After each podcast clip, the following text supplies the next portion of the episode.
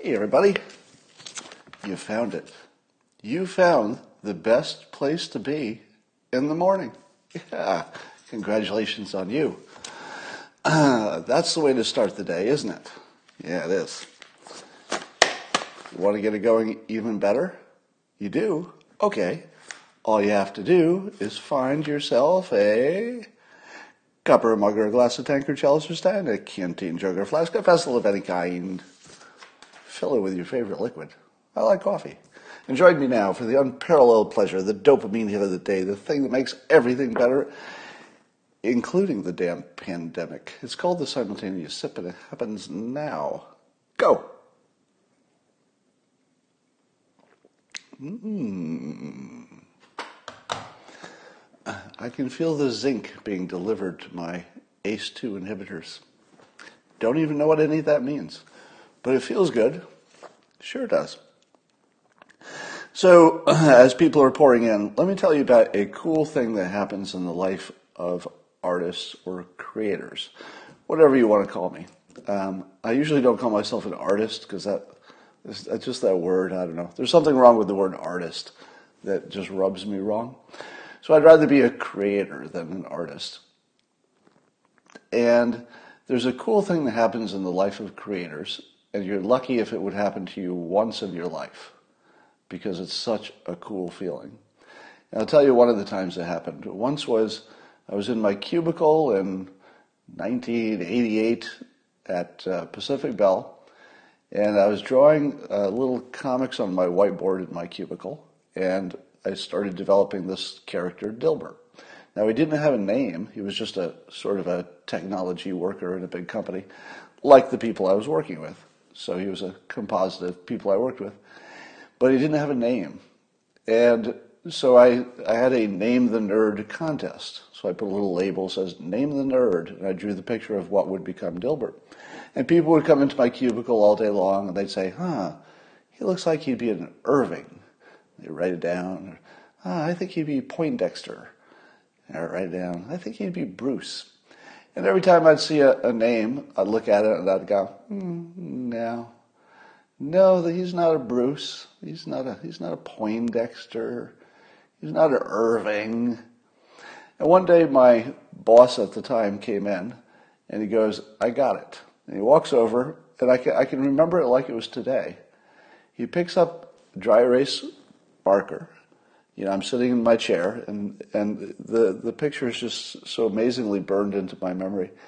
And he writes on the board, D, I, L, B, E, R, T, and he puts the top back on the pen.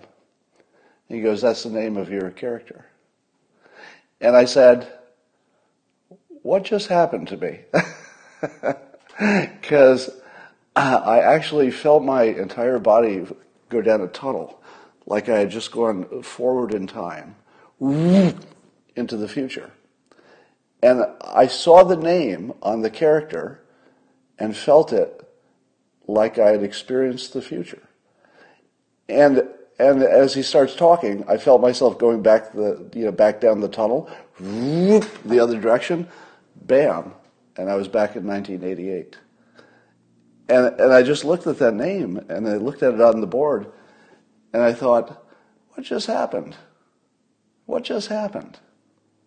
I, I feel like I just saw the future. From about that moment on, I could not have been talked out of Dilbert working. Because from that moment, I just saw it. And all I did was follow it. I didn't even make it happen, it felt like. I mean, obviously, I did make it happen. But it felt like I was just following the path that I had just seen. Now, if you could have that happen once in your life, it's amazing. There, there are these moments of creative or artistic clarity when things just happen. Now, of course, you could always explain it as false memory or I'm, I'm making up the story or something. So there's no way that you would fully appreciate like what that what that did to my head because it really messed me up to to see reality just get turned inside out like that. Or at least my experience of reality. The base reality probably didn't change at all. Um, then there was another point. There was a point when uh, I, I, launched the comic and it wasn't really successful. Well, it wasn't successful. So it was uh, another comic that was going to get launched, do a few years, and disappear. But people kept uh, emailing me and saying, you know, Dilbert should be in the office. It needs to be an office comic. And the moment I realized that I could turn it into an office comic, all, all of the tumblers of the, you know, the gears came together and it was like click, click, click. Oh yeah, if I just make this an office comic, it's easier to write, you know, it's, it's going to relate to these people. And it was the answer. So that was like a second moment when I had this creative clarity. It's like, oh yeah. And then Dilbert found its voice. And that's a sort of an artist talk. Art is no good until it finds its voice. So it can bump around being almost right forever and it'll never catch on. But there's that moment where it locks in and you go, ah, there's the voice. And the voice is, let's say in the case of the Dilbert comic, it's the, the pointy-haired boss's perspective versus the cubicle worker. So once you understand it as pointy-haired management versus, you know, uh, employee, that's the voice. And then you can write it forever. Well, an interesting that thing happened. i have been playing with this comic called Robots Read News, where it's just a static picture, three pictures of a robot, always the same, but he's reading the news.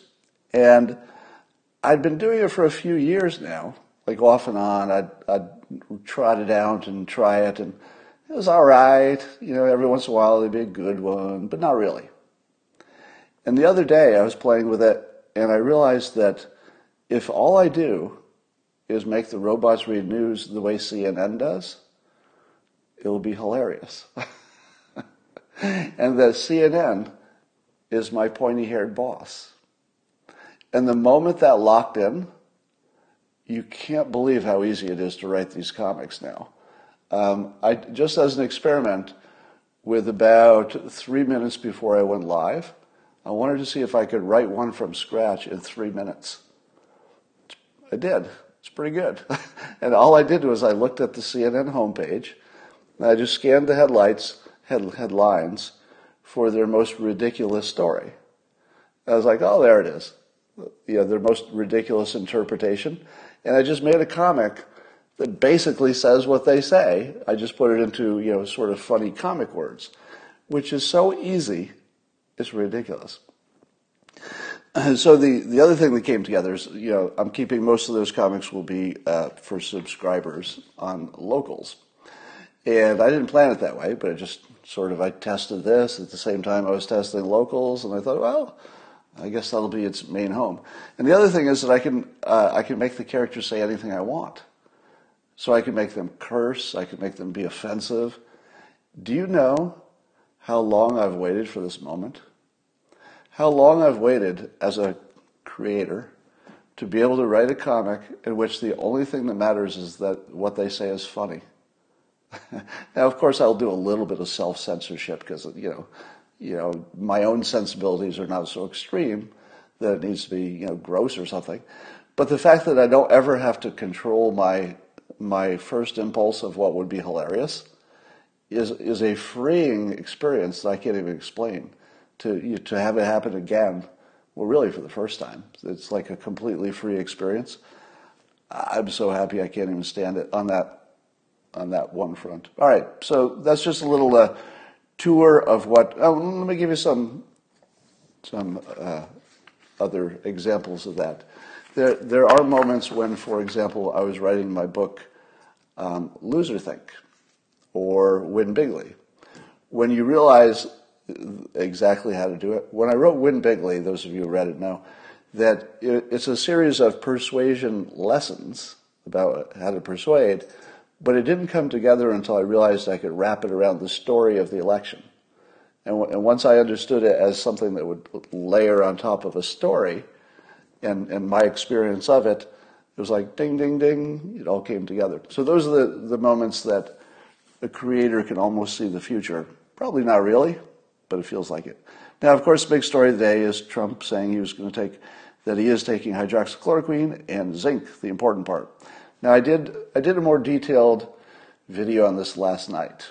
If you want to see my opinion of all the hydroxychloroquine, I did, I think, a good job of laying out the thinking last night. That's worth seeing if you didn't see it. But the summary is this. If you, if you find yourself getting into online battles about whether the president is being uh, crazy and reckless and ruining the world by announcing that he's taking this unproven drug, unproven, I say, unproven. Here are some things to say to defend yourself online. Number one, this unproven drug has been taken by many people for various conditions for decades and decades. Can you produce for me the statistics showing the number of people who are dying from it? I'd like to see the URL, you know, just something that shows that in fact uh, there are some health risks. You will first notice it's really hard to find that. I'm not sure it exists. Okay, that's the first thing. It's because somebody did look for it and couldn't find it. But if you can find it, I'd like to see it. So that's the first thing is like, do you have some data that would suggest it's dangerous? I know you say it's dangerous, but what would be, for example, a, a source of information? Because I know you like your science, don't you? You love your science, you love your data, you don't want to be listening to old Orange Man bad.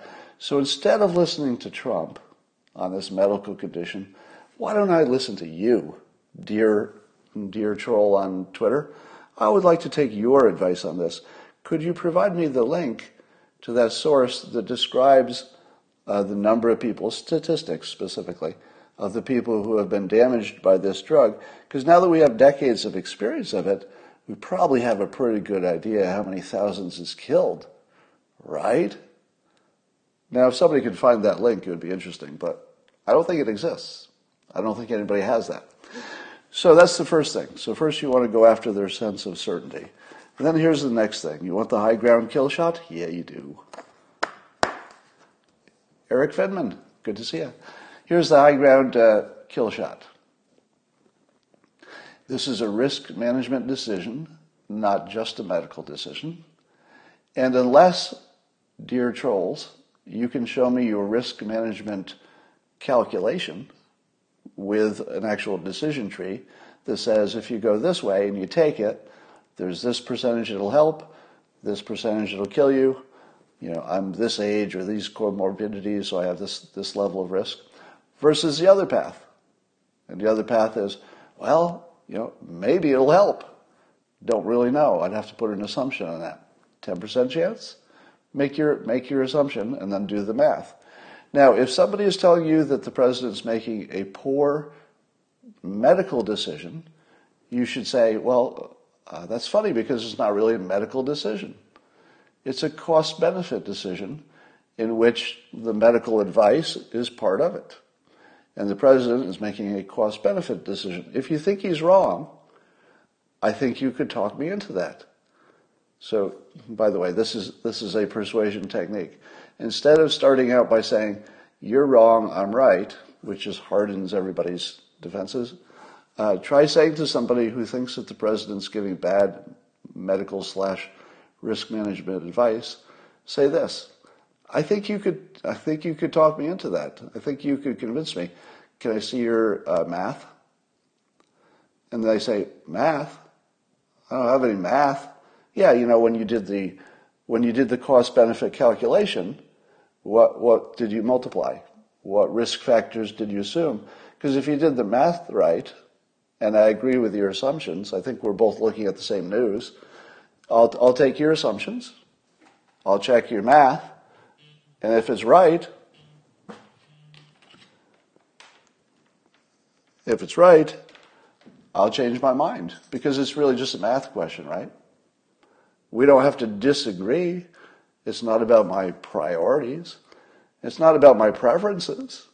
This is one of those rare cases where it's just math. And if your math and mine disagreed, it would be because we had an assumption that was different.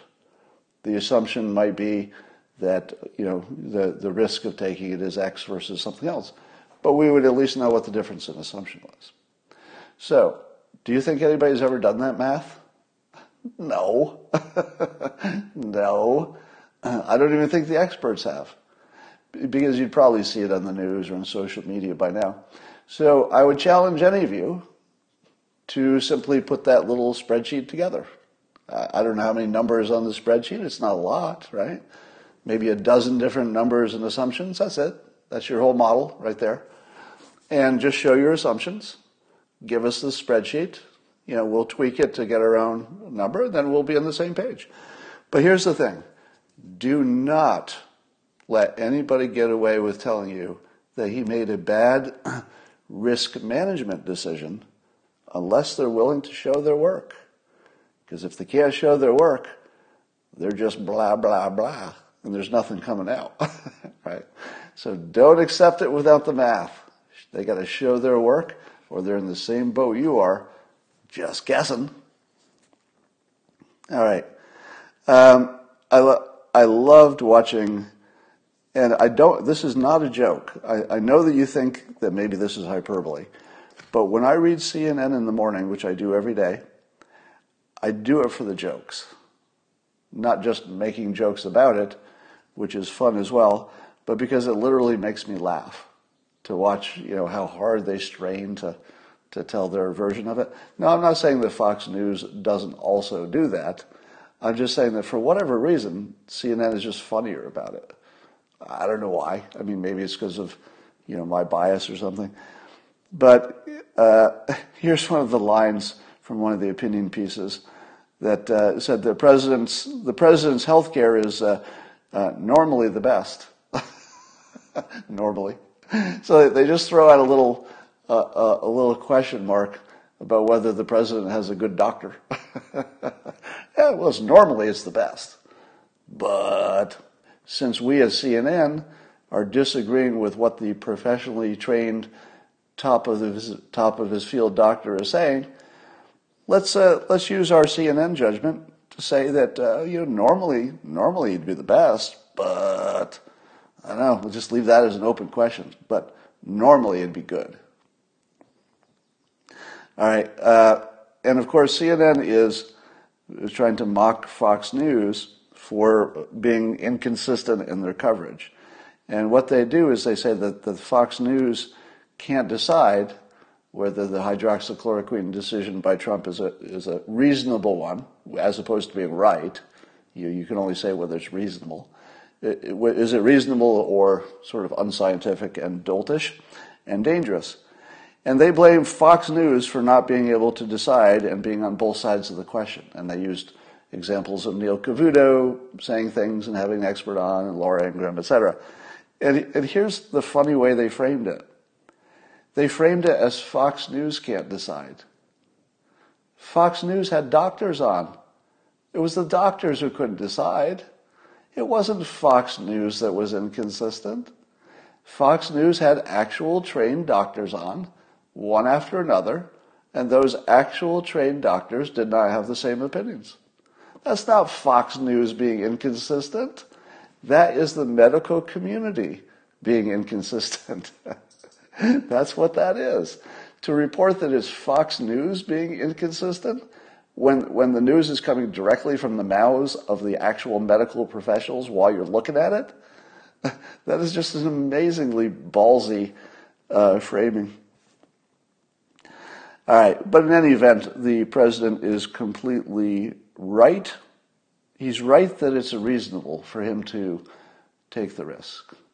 And even on CNN, I think uh, one of the uh, experts, a doctor, said that in the specific situation of the president, because he would be monitored so closely for his health, that he doesn't have the same risk as, say, someone else in his same situation who might be on hydroxychloroquine. Maybe they're not monitored as, as closely, so they would have a little extra risk. So even CNN's expert was saying, yeah, president's kind of a special case. It's not the same risk as everybody else.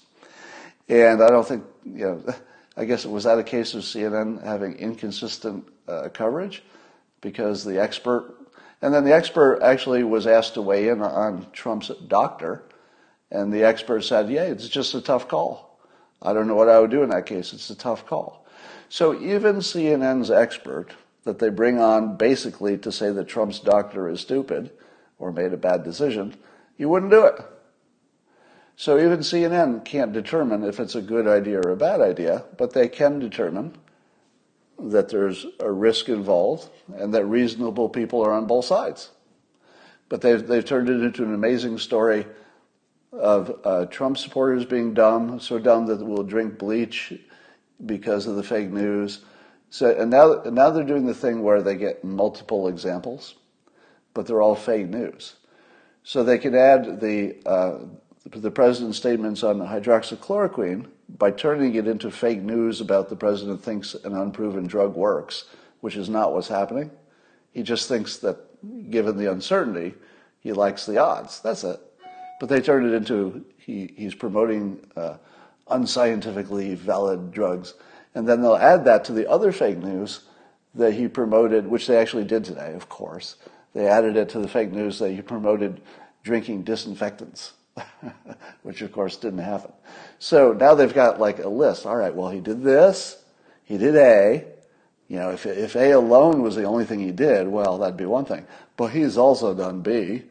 And I'm pretty sure there's a C out there that's another fake news, I'll think of it in a minute. But now that they've got their, their fake news laundry list, what do I tell you about the laundry list? you, you don't need a laundry list if, if you have one good thing. All right. Uh, kudos to Nancy Pelosi for learning the Trump insult technique. I think she got it right. Did you hear what Pelosi said about Trump? now, uh, I, like to preface this by saying uh, I do not approve of fat shaming. Don't approve, don't approve of fat shaming no matter who it is. Now, some of that comes down to my thoughts about free will you know, there's nobody, nobody weighs 300 pounds because they decided to do it. You know, they woke up and said, hey, I think I'll be 300 pounds. So there's something about free will. There's something about the way, you know, different people are wired. That what is easy for some is maybe impossible for others, if depending on what you think about free will. And so, philosophically, I just I don't I just don't buy into mocking people for their weight in any case because it's just too much part of the human experience, right? Um, but watching Nancy Pelosi do it to Trump, I can't say I hate that. I can't say that I dislike that because it's sort of turnabout is fair play, right? You know, Trump has defined the playing field. She's just playing on it. And so she has this great line, which you knew was going to be national news, and it was. Um, she said, Pelosi said, uh, he's our president, and I would rather, this is funny, she, she pretends to show fake concern. Uh, he's our president, and I would rather he not be taking something that has not been approved by the scientists, especially in his age group and his, shall we say, weight group, morbidly obese, they say. now, here's the best part, and the part that made me love it, is that the last two words, comma, they say, because she did what Trump does, which Trump always says, well, they're saying, you know, everybody's telling me, a lot of people are doing, everybody's saying. So it's, it's a Trumpism to take the insult away from yourself and say, well, they say, they say you're morbidly obese. Uh, you know, I might argue with them, but you know, I'm just reporting what, what they say. They say. Now, do you think there was any chance that the phrase morbidly obese would not be a headline today? so, if if I'm being if I'm being fair, right? If I'm just talking about technique, not whose side you agree with, um, Pelosi gets the, the win for the day. That's the play of the day. Uh, it's impossible to ignore, and it's, it's pretty effective. well done.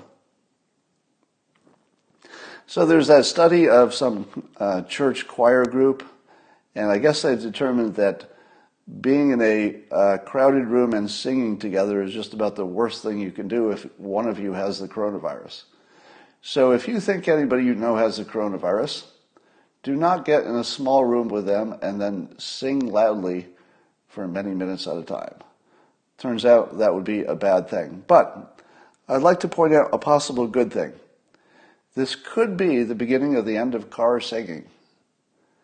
Uh, are you a fan of singing in cars? Because I have this weird situation going on. Um, I'm not going to say it. I was going to tell you a story that but I think I'll skip it.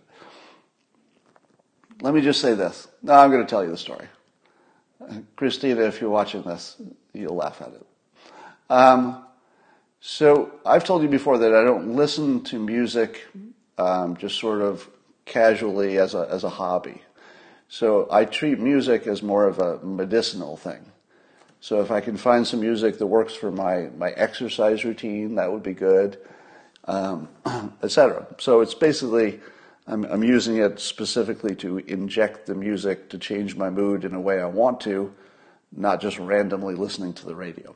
So if you don't randomly listen to music, and you're not around other people who are randomly putting on music that you would hear, you never hear new music. So I can go months at a time without knowing there's a new hit song because I just have never turned on anything that's presenting me random music except if I'm in the car. So if you're in the car, it's not unusual that whoever's you're with will turn on the radio, and then I'll get to hear new songs. So really, the only time I would ever get to hear a new song is um, in the car and on the radio. Now, if you're driving and there's somebody in the seat next to you, who is operating the radio? Could be either one of you. But if I'm driving, and I usually am, um, I would rather not be the one who's also the DJ because it's, you know, why should I take my attention off of the road? I'm driving. So the DJ is always the passenger in my car. You know, if I'm in charge, I'm driving, the passenger is the DJ. It's just safer that way. Now, the DJ, of course, is going to be going through the, the radio dial and picking good songs and skipping bad songs, right? So I'm never going to hear a new song that's a bad song because the DJ will turn the, set, the station as soon as the first few notes come on. Ah, not that one. Ah, not that one. Ah, not that one. So, so now I'll never hear a bad song, but at least I'll hear the good songs because the DJ will have selected the good song. So the good song comes on, and what do you do to a good song? Well, if you're in a car and you like music and a good song comes on, you sing along, right? Now, I can't sing along because I've never heard the song. So Christina sings along to the song. That's the first time I would have ever heard this song, except that if you've ever been in a car where the song is on and there's also somebody singing along, you don't, you don't exactly hear the song. You hear more of the version of the person singing it. So I, I think I've gone years without actually hearing a new song. That's not quite true. but it is true that I'll never hear one on my own. I'll only hear one when Christina's you know, playing either her playlist or, or something uh, that she's controlling in the car. She doesn't play bad ones. So if it's a bad song, I'll never hear it. And the good ones, she sings along. So I actually haven't heard a new song in years. True story. Christina, when you're watching this, just kidding. Um, but keep singing because I like it. All right. Um, here's a financial tip for you. I tweeted this. If you were once injured by taking hydroxychloroquine for a few weeks, you know, back back when you had to take it for your whatever, your malaria or your lupus or your rheumatoid arthritis, if you had bad side effects and it damaged you in some way, don't give that story away for free. Because I know a news network that would pay a million dollars for a good personal story about somebody who was injured by the president's drug hydroxychloroquine. So that's just a little tongue in cheek financial advice for you. Don't give that stuff away. Somebody would pay a million dollars for that story. All right. So a big uh, coronavirus death model got tweaked slightly down. So they, not much, but I think it's one of the first well, it's one of the rare times that they've tweaked it down, and nobody expected it to be tweaked down to now it's 143,000 people to die by August 4th. That's the model. And I thought to myself, that's a really good sign, isn't it? Because we've been reopening places. So to be reopening things and to have even a minor tweak downward in the death rate now, I don't know what that's going to do to the stock market, but that's a pretty hopeful sign. If if two weeks from now, the death rate is the, is projected uh, down or the same, we got this thing. In two weeks, we're going to know a lot. Think about it, because you know you've got that uh, the incubation period so I don't think we've yet seen the the effect of states reopening. It's probably a little early for that. But imagine if we go two weeks and the death rate is either modestly down, project, projected, or you know even the same, or even a little bit up, just a little bit. In two weeks, if we can flatten this thing while also go back, going back to work, we win. That's how close we are. Think about that. So you're thinking, you're probably thinking in terms of, oh God, the end of this is when? 2021? Is it the end of the year?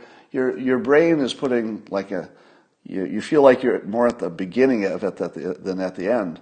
But I would suggest to you that in two weeks, this is the most optimistic thing I could say, because we don't know this will happen. But in two weeks, if that death rate looks flat or a little bit down, you know, the way it's predicted anyway, not the actual, but the prediction, if we get that in two weeks, we win. In two weeks, if that death rate hasn't moved, there's nothing you can do to keep the American public indoors. There's nothing you can do from keeping the American public from reopening their businesses if if in two weeks that number looks flat, it's over. Now it's not over for anybody who you know is in the future will suffer and die. There will be tragedies. There's it's just unavoidable. But the the long horror of the shutdown, at least intellectually, psychologically, and for all practical purposes, we might know something in two weeks.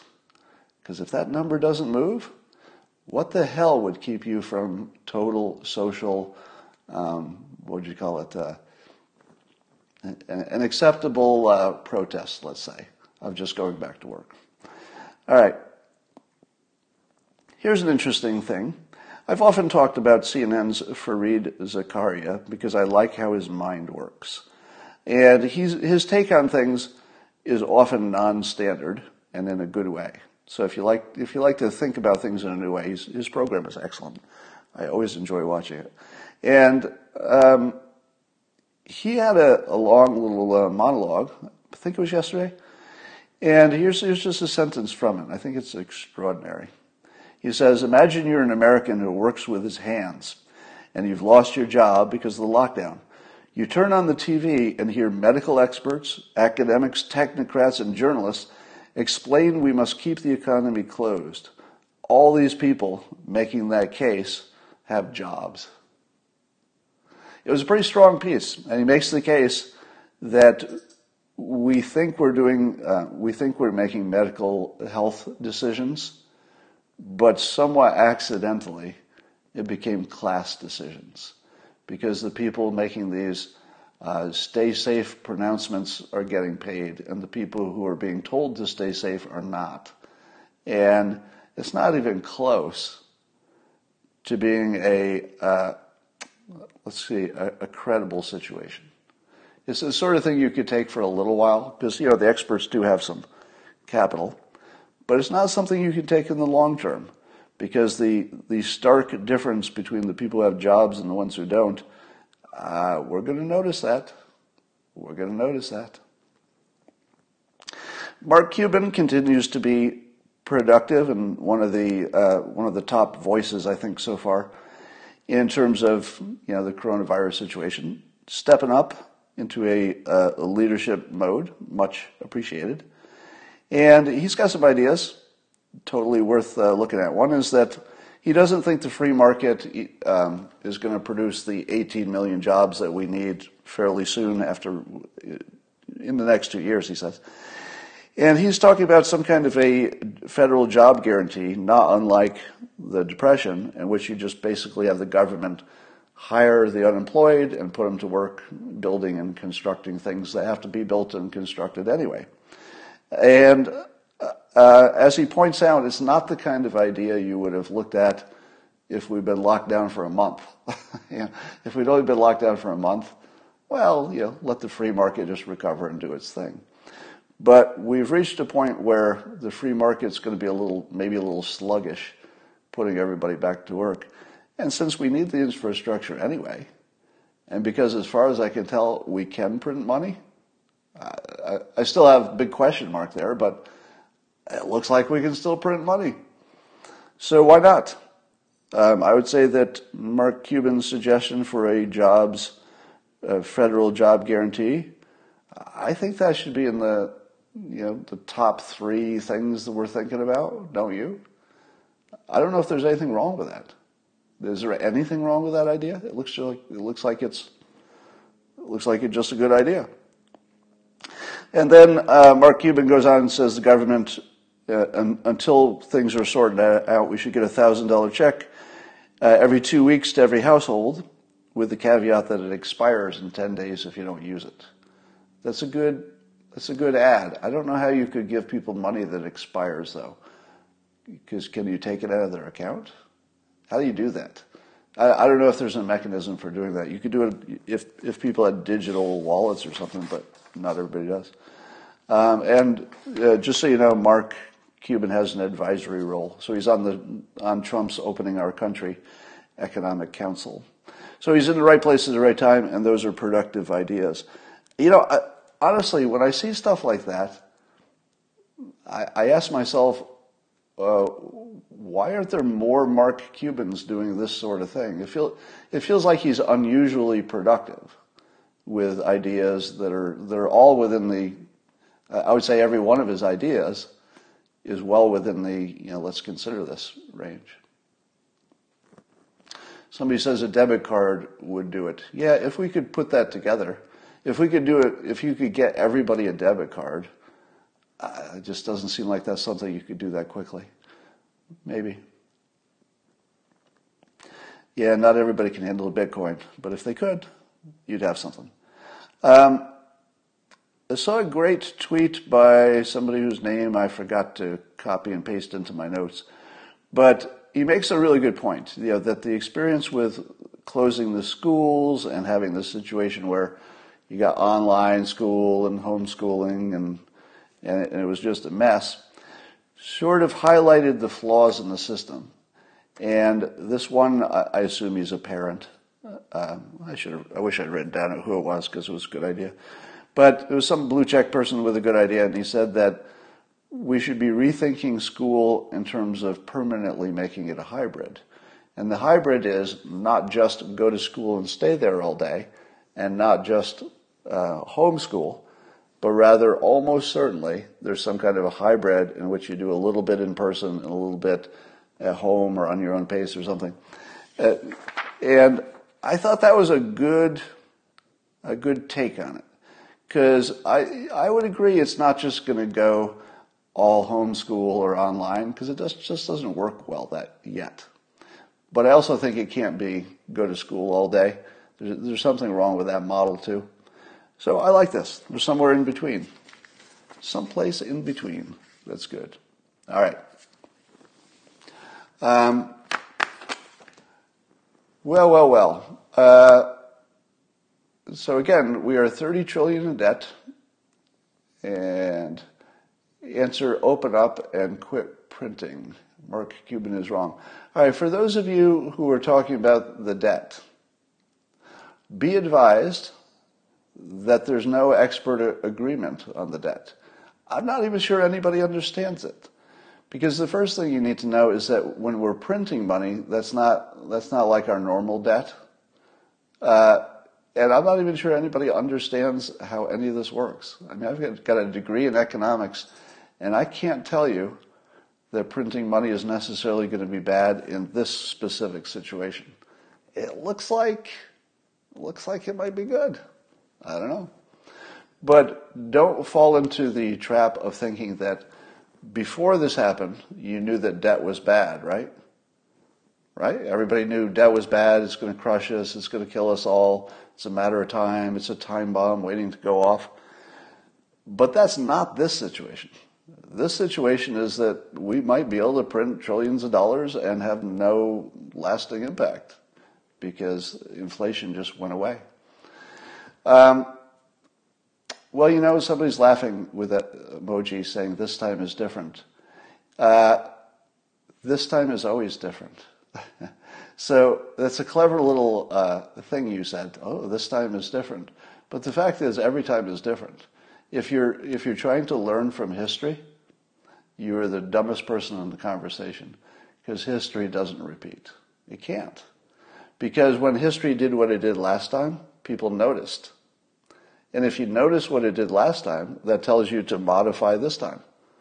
So history doesn't really repeat.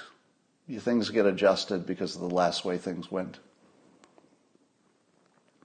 All right. Um, somebody says it's hugely inflationary down the road, but not immediately. We don't really know that. We don't really know that. Um, because remember, prior to the coronavirus, we would have said it would be impossible to have growth as good as it was and no inflation, right? I, I believe something like 100% of economists would have said that the year 2019 wasn't possible. It wasn't even mathematically possible that you would have low inflation and great growth. Those two things just aren't supposed to work together. But they did.